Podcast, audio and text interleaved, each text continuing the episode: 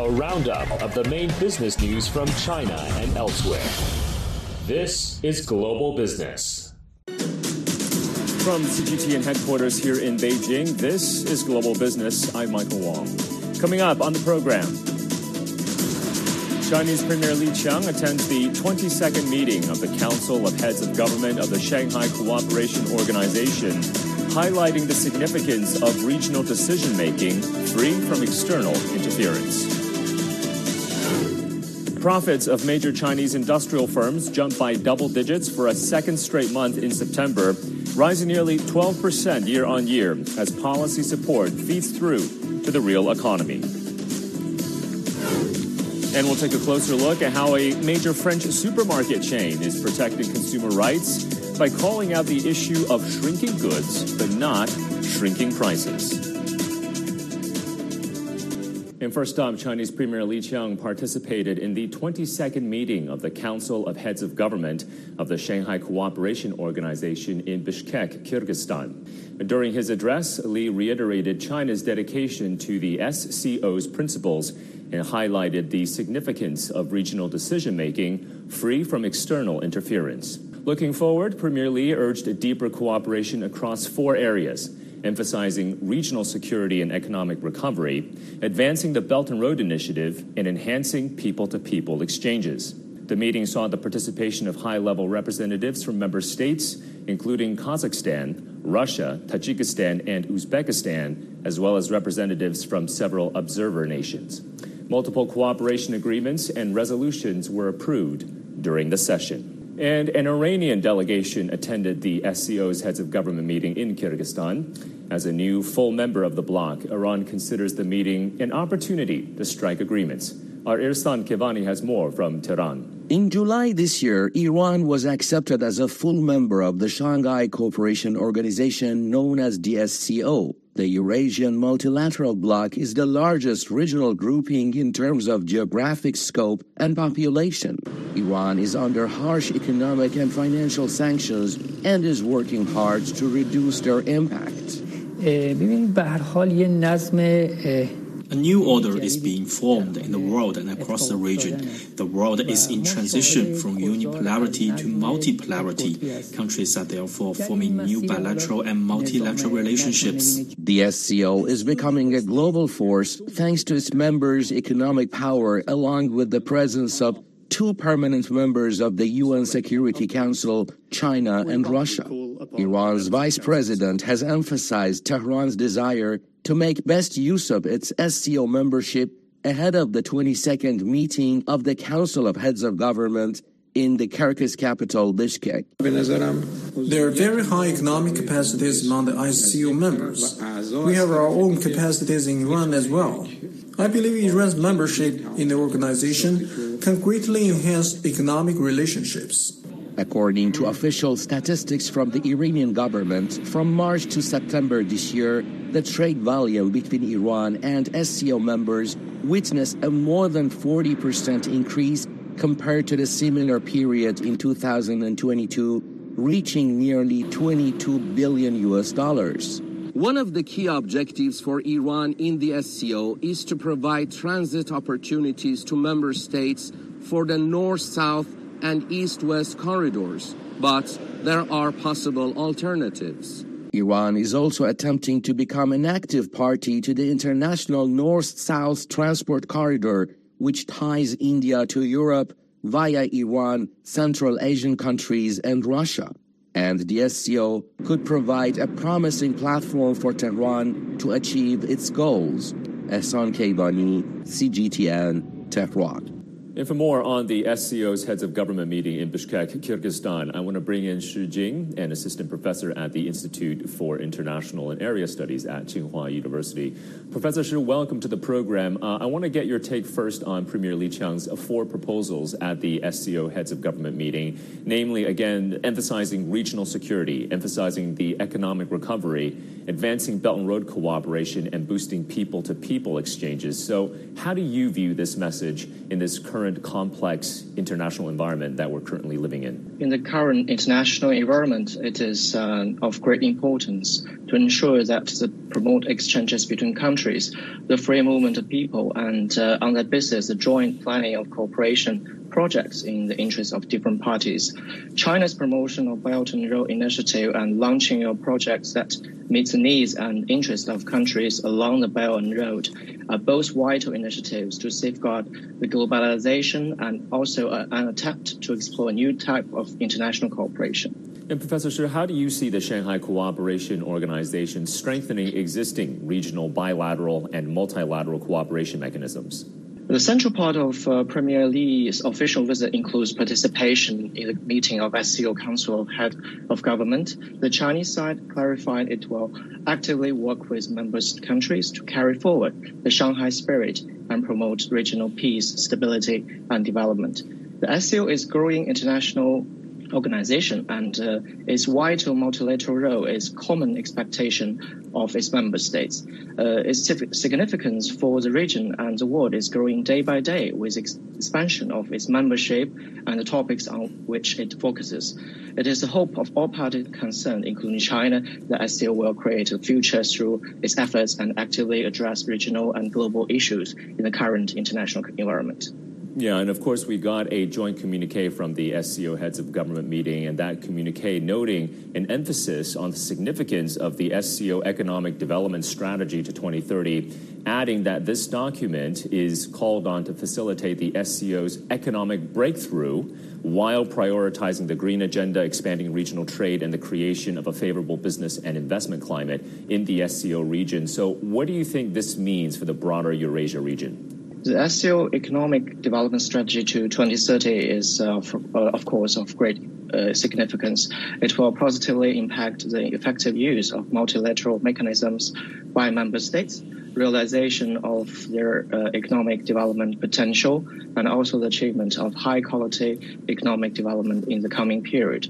The strategy aims to promote breakthroughs in SCO economic cooperation focused on the green agenda, strengthening the regional trade in the SCO region, and uh, creating a favorable business and investment environment.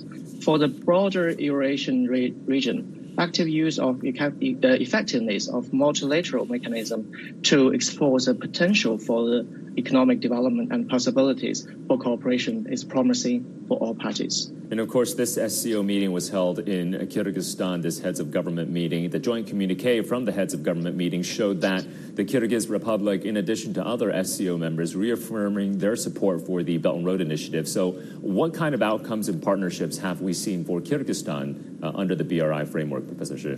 Uh, during the talk with Kyrgyz leadership, Premier Li pointed out that China and Kyrgyzstan should uh, implement the medium and long-term economic and trade cooperation plan uh, and promote trade to expand the scale and optimize the structure. The agreement was also reached on accelerating the construction of key projects such as China-Kyrgyzstan, Uzbekistan railway and port cooperation, which helps facilitate connectivity. The content also uh, includes expanding collaboration in advanced manufacturing, digital economy, uh, new energy vehicles, and so on. Uh, Kyrgyzstan supports and participates in the Belt and Road Initiative and believes that the above-mentioned cooperation and development will yield significant outputs. All right. Many thanks for your thoughts on that. Shi Jing, Assistant Professor at Tsinghua University, thank you for your time. Well, Chinese Foreign Minister Wang Yi has stressed the need for a dialogue between China and the United States.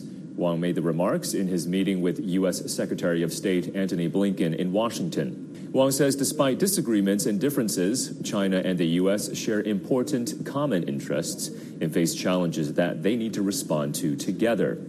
Wang also called for expanding consensus and conducting mutually beneficial cooperation. The Chinese foreign minister is returning Blinken's visit to China in June.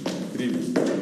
I'm very pleased to welcome Foreign Minister Wang Yi to the United States. I very much look forward to constructive conversations over the next two days. China and the United States need to have dialogue. Not only should we resume dialogue, but dialogue should be comprehensive so that with dialogue we have increased understanding, reduced misunderstanding, constantly seek to expand common ground and pursue cooperation that will benefit both sides. So that we can stabilize China US relations and return it to the track of healthy, stable, and sustainable development. Meanwhile, the Great Wall Climate Dialogue has wrapped up in Beijing with calls for more cooperation between China and the United States to combat the effects of climate change. The meeting brought together China's Minister of Ecology and Environment, provincial leaders, as well as the governor of the U.S. state of California, Gavin Newsom. Our Dong Xue has more. California's Governor Gavin Newsom called for stronger climate collaboration between Beijing and Washington. China and the United States represent anywhere from 41 to 40 4% of the world's emissions. We're never going to address the issue of climate change uh, on this planet unless the United States and China work more collaboratively together. At the Great Wall Climate Dialogue, he put that message to China's Minister of Ecology and Environment, Huang Runqiu, and provincial leaders. Minister Huang Runqiu echoed the need for stronger collaboration. Huang again reiterated Beijing's aim of reaching its carbon emissions peak in 2030 and carbon neutrality in 2060, adding that climate cooperation is a vital component of China's relationship with the United States.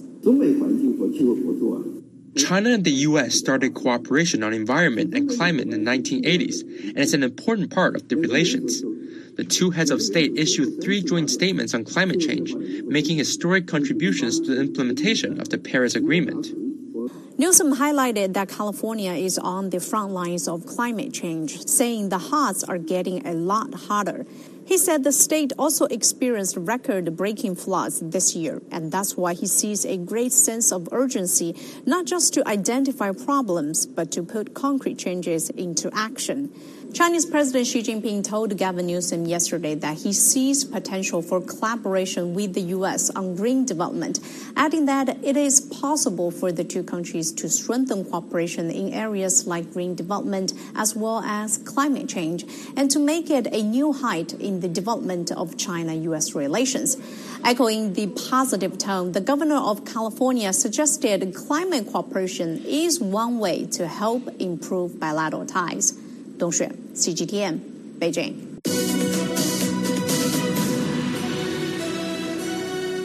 Profits in China's industrial firms rose for a second month in September, adding to signs of a stabilizing economy.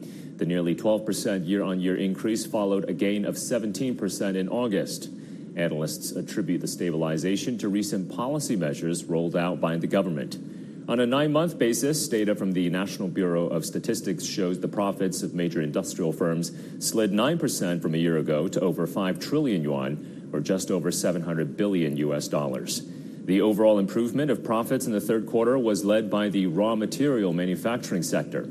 Recent data indicates the Chinese economy is stabilizing after growing faster than expected in Q3. A new data from the Ministry of Finance reveals that profits of China's state owned enterprises jumped by 4.3% year on year in the first nine months. The total operating revenue rose 3.9% to over 62 trillion yuan, or about 8.5 trillion US dollars. Now let's get more on China's latest industrial profit numbers and bring in Jimmy Zhu, chief strategist at Fullerton Research, for more. Jimmy, thank you for joining us. So, first of all, give us the big picture. Break down the numbers for us. What stood out to you in China's latest industrial profit numbers? Well, the industrial profit number shows the recent policy stimulus probably may already have um, some impact on the economy. And uh, what we see, the reduce in produced prices also likely to further ease. This is very important for the industry because um, when the reduce in, in the producer prices coming, so more companies are willing to invest. And there's one very shining point actually in today's uh, segment is the ferrous metal smelting. We see a big jump in this. Uh, in these uh, sectors. So that that might um, signal that the property market now already has some pickup sign, and uh, the housing sales also may already warming. And also the electronic related companies' profits are very strong. This is a new um, engine for China, so this is likely to continue to carry out. But uh, when we see the textile are still a bit lagging, so which means the consumption demand probably a bit still soft at this moment, which might prompt the government to further produce some uh, to promote some measures to spur the demand in the consumptions. Yeah, and I'm wondering if you can uh, expand a little bit more for us on the demand picture here in China, Jimmy, because industrial profits swing back to growth in Q3 on a quarterly basis compared to Q2 and Q1. Give us some more details in terms of the recovery in the market demand here in China with the latest industrial profit numbers, especially, I guess, under this backdrop of a more volatile and slower global growth environment. Right. The first, the global global environment is likely to carry on given the Federal Reserve rate and also some other central banks rates are still very high. Um, the global manufacturing PMI also a bit weak at this moment, which means have, uh, which means that the, the, for the next year the growth is uh, likely to um, driven by the domestic demand. And the positive sign is what we see the retail sales is already start to pick up in the middle of uh, third quarter. It's a very important sign because it shows that uh, consumers' confidence is is already back. Uh, but what we see, the manufacturing is still uh, a bit slow, but uh, probably the PMI data will be still above 50 uh, next week because of the industrial profit are still very strong. Um, uh, what we see is the fiscal stimulus now is uh, playing a very big role, especially when the uh, when the nation, when the policymakers announce the one trillion um, uh, stimulus. I think there's more to come for next year to support the local demand. And Jimmy, do the latest industrial profit numbers really show that policy support is feeding through to the real economy? We've seen a series of macro policy support. That accumulation, uh, can we say definitively that we are seeing the effects on the real economy now? Some, but I think uh, not in full force because uh, a massive um, stimulus start to come in start to introduce, which only which is only a few months ago. So usually it takes about two to three quarters to take into the full effect. Um, for the infrastructure spending, I think that probably will be the key area for the um, for the um, for next year to support more growth. And for earlier, what we see that some measures to spur the consumption and spur the property, which already reflect in today's industrial profit that it shows some effect. Uh, but I think the full force probably will only come maybe in maybe early next year. Okay, we're going to leave it there. Many thanks for your thoughts on all of that. Jimmy Zhu, Chief Strategist at Fullerton Research. Thank you so much.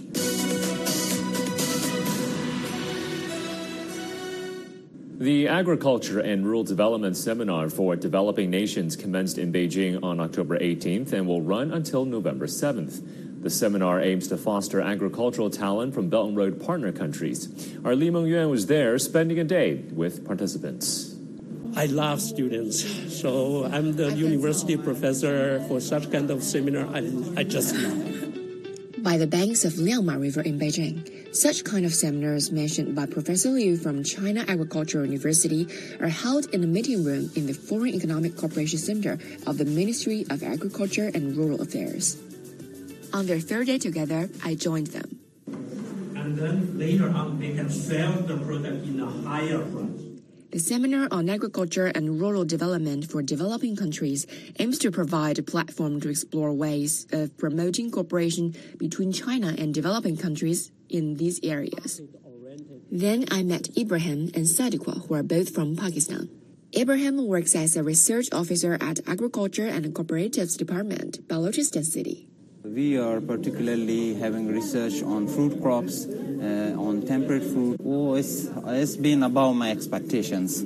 Uh, particularly the interaction between different countries, different cultures, different uh, school of thought, different minds, and uh, well, obviously different faces. So we are enjoying and we are interacting. Uh, we have just uh, killed some stereotypes as well, oh, especially here we are uh, on the topic of agriculture and rural development. So I'm learning about their communities, how they take over their agriculture uh, operations. Definitely it will have impact uh, on my abilities and I will take um, um, so much knowledge back to my country. Sadiqa currently works as Deputy Director of Agriculture Information for the government of Balochistan City. I have very good feelings about the BRI. It will bring uh, peace, uh, employment, and prosperity, inshallah, to Pakistani people. This will, inshallah, bring uh, peace and employment uh, opportunities for the people of my country, and uh, that will ultimately bring uh, prosperity and happiness for the both countries. Li Mengyuan, CGTN, Beijing. The United Nations 2030 Agenda for Sustainable Development places no poverty as its foremost objective. Sara Savastano, Director of Research and Impact Assessment at the International Fund for Agricultural Development, shared with CGTN that China's global poverty reduction efforts have been remarkable and that global cooperation is crucial. Take a listen. The world has to join forces to eradicate poverty. And this means really working together among countries to identify solution. There is no one fit for all solution. All the solutions have to be adapted to the local context. Uh, China has really showed a tremendous uh, performance and especially did huge revolution in the land market. We all know how important is access to land to improve agriculture productivity. The reform and piloting experiment that have been done, conducted in China in the area of property right over land, I think are extremely important to pave the way in the future and to stimulate other countries who have are still undergoing land reform to implement at the maximum and to and this will lead in the future to increase agriculture productivity and increase agriculture growth. To Europe, where the rising cost of living has hit people hard when they do their weekly shopping. Prices for many household staples remain stubbornly high, driven up by inflation. But there's another problem as well the issue of what's called shrinkflation. And that's where the size of some items that have been sold is reduced, but the prices have not fallen. One French supermarket chain has now decided to highlight this issue in a bid to keep customers more informed. Our John Beaver has more from Paris. Like many other countries, in France, some things are smaller than they used to be. But for those doing their weekly shop at Carrefour, they're being warned about it. Signs have been put up next to a range of products. This one warns that the iced tea being sold has got smaller, but the amount being charged by the producer has gone up. Dans une période d'inflation euh, euh. In a period of inflation where it is extremely restrictive for customers, they have an expectation from the brands they frequent, which is to demonstrate very high transparency and above all to support their purchasing power. But when there are manufacturers carrying out shrinkflation, in other words, they carry out hidden inflation, we consider that there is a lack of honesty towards customers and that the customer can be deceived because the product appears to be exactly identical to the previous products they used to buy. The warning signs were first put up next to more than 25 products in September. It's the latest battle between sellers and their suppliers. Some of the major supermarket chains here have accused food manufacturers of keeping prices higher than they should be, claiming prices have risen faster than costs. Consumer rights groups in France have long been concerned by changing weights and labels and what they see as efforts to deliberately confuse shoppers. They're urging caution and encouraging people to shop around. As always, it's up to the consumer to be vigilant, the same as with inflation. It's the consumer themselves who's making the decisions. It's up to them to be truly vigilant, to check that they can monitor price developments, knowing that shops do not all have the same pricing policies, and that you can always go to another shop. Perhaps you'll find the same products cheaper. Food manufacturers have said costs have risen for everything from raw ingredients to transport and claim they're doing all they can to keep prices down. Inflation in France is expected to be around 5.5% for 2023 as a whole, meaning food prices are unlikely to drop anytime soon. But these warnings of shrinkflation should at least let shoppers know when things are smaller than they seem. John Beaver, CGTN, Paris. The United Auto Workers Union has reached a tentative contract agreement with Ford Motor Company. The four year deal includes major pay rises for Ford workers. It could pave the way to ending that six week long strike against all three of Detroit's big automakers. Our Hendrik Sybrandy explains. Word of the tentative agreement spread along the picket line on Wednesday night outside Ford's Michigan assembly plant in Detroit. Employees appear ready to get back to work. I'm ecstatic. I can't believe it, to be honest. So I'm just super excited. United Auto Workers Union President Shawn Fain called it a major victory. For months, we've said that record profits mean record contracts. And UAW family, our stand up strike has delivered. The targeted walkout at a handful of Ford, General Motors, and Stellantis facilities began on September 15th. It was the first time a strike had hit the three automakers all at once. After years of stagnant wages in the wake of the Great Recession, workers are looking for significant pay increases at a time when the companies are thriving. So, you know, we want to get our members off the picket lines and back to work building the greatest product in America, but we want our fair share. We're not going to continue going backwards as we have been the last 20 plus years. The union first demanded a 40% increase in pay over four years. The company said, given their investment in the transition to electric vehicles and increasing global competition, that was simply too much. It should be Ford and the UAW versus Toyota, Honda, Tesla, and all the Chinese companies that want to enter our home market. The talks were acrimonious at times. Earlier this week, the strike escalated with a walkout at a Stellantis plant that builds Ram pickup trucks. This is one of their top plants.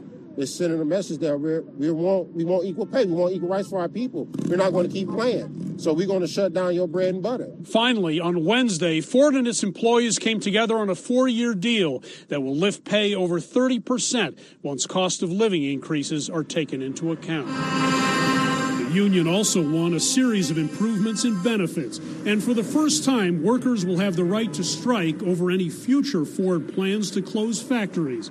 The agreement could be a template for deals at the other two companies, as has happened with auto strikes in the past. Hopefully, GM and Stellantis can get their deals done, and then that's I don't know really what else to say. Just historic day for us, that's for sure. The new agreement must still be ratified. In the meantime, UAW has called on Ford employees to drop their picket signs and return to their jobs. Hendrik Sybrandy, CGTN, Denver. And that's going to do it for this edition of Global Business here on CGTN. I'm Michael Wong here in Beijing. Thanks for joining us. We'll see you again next time.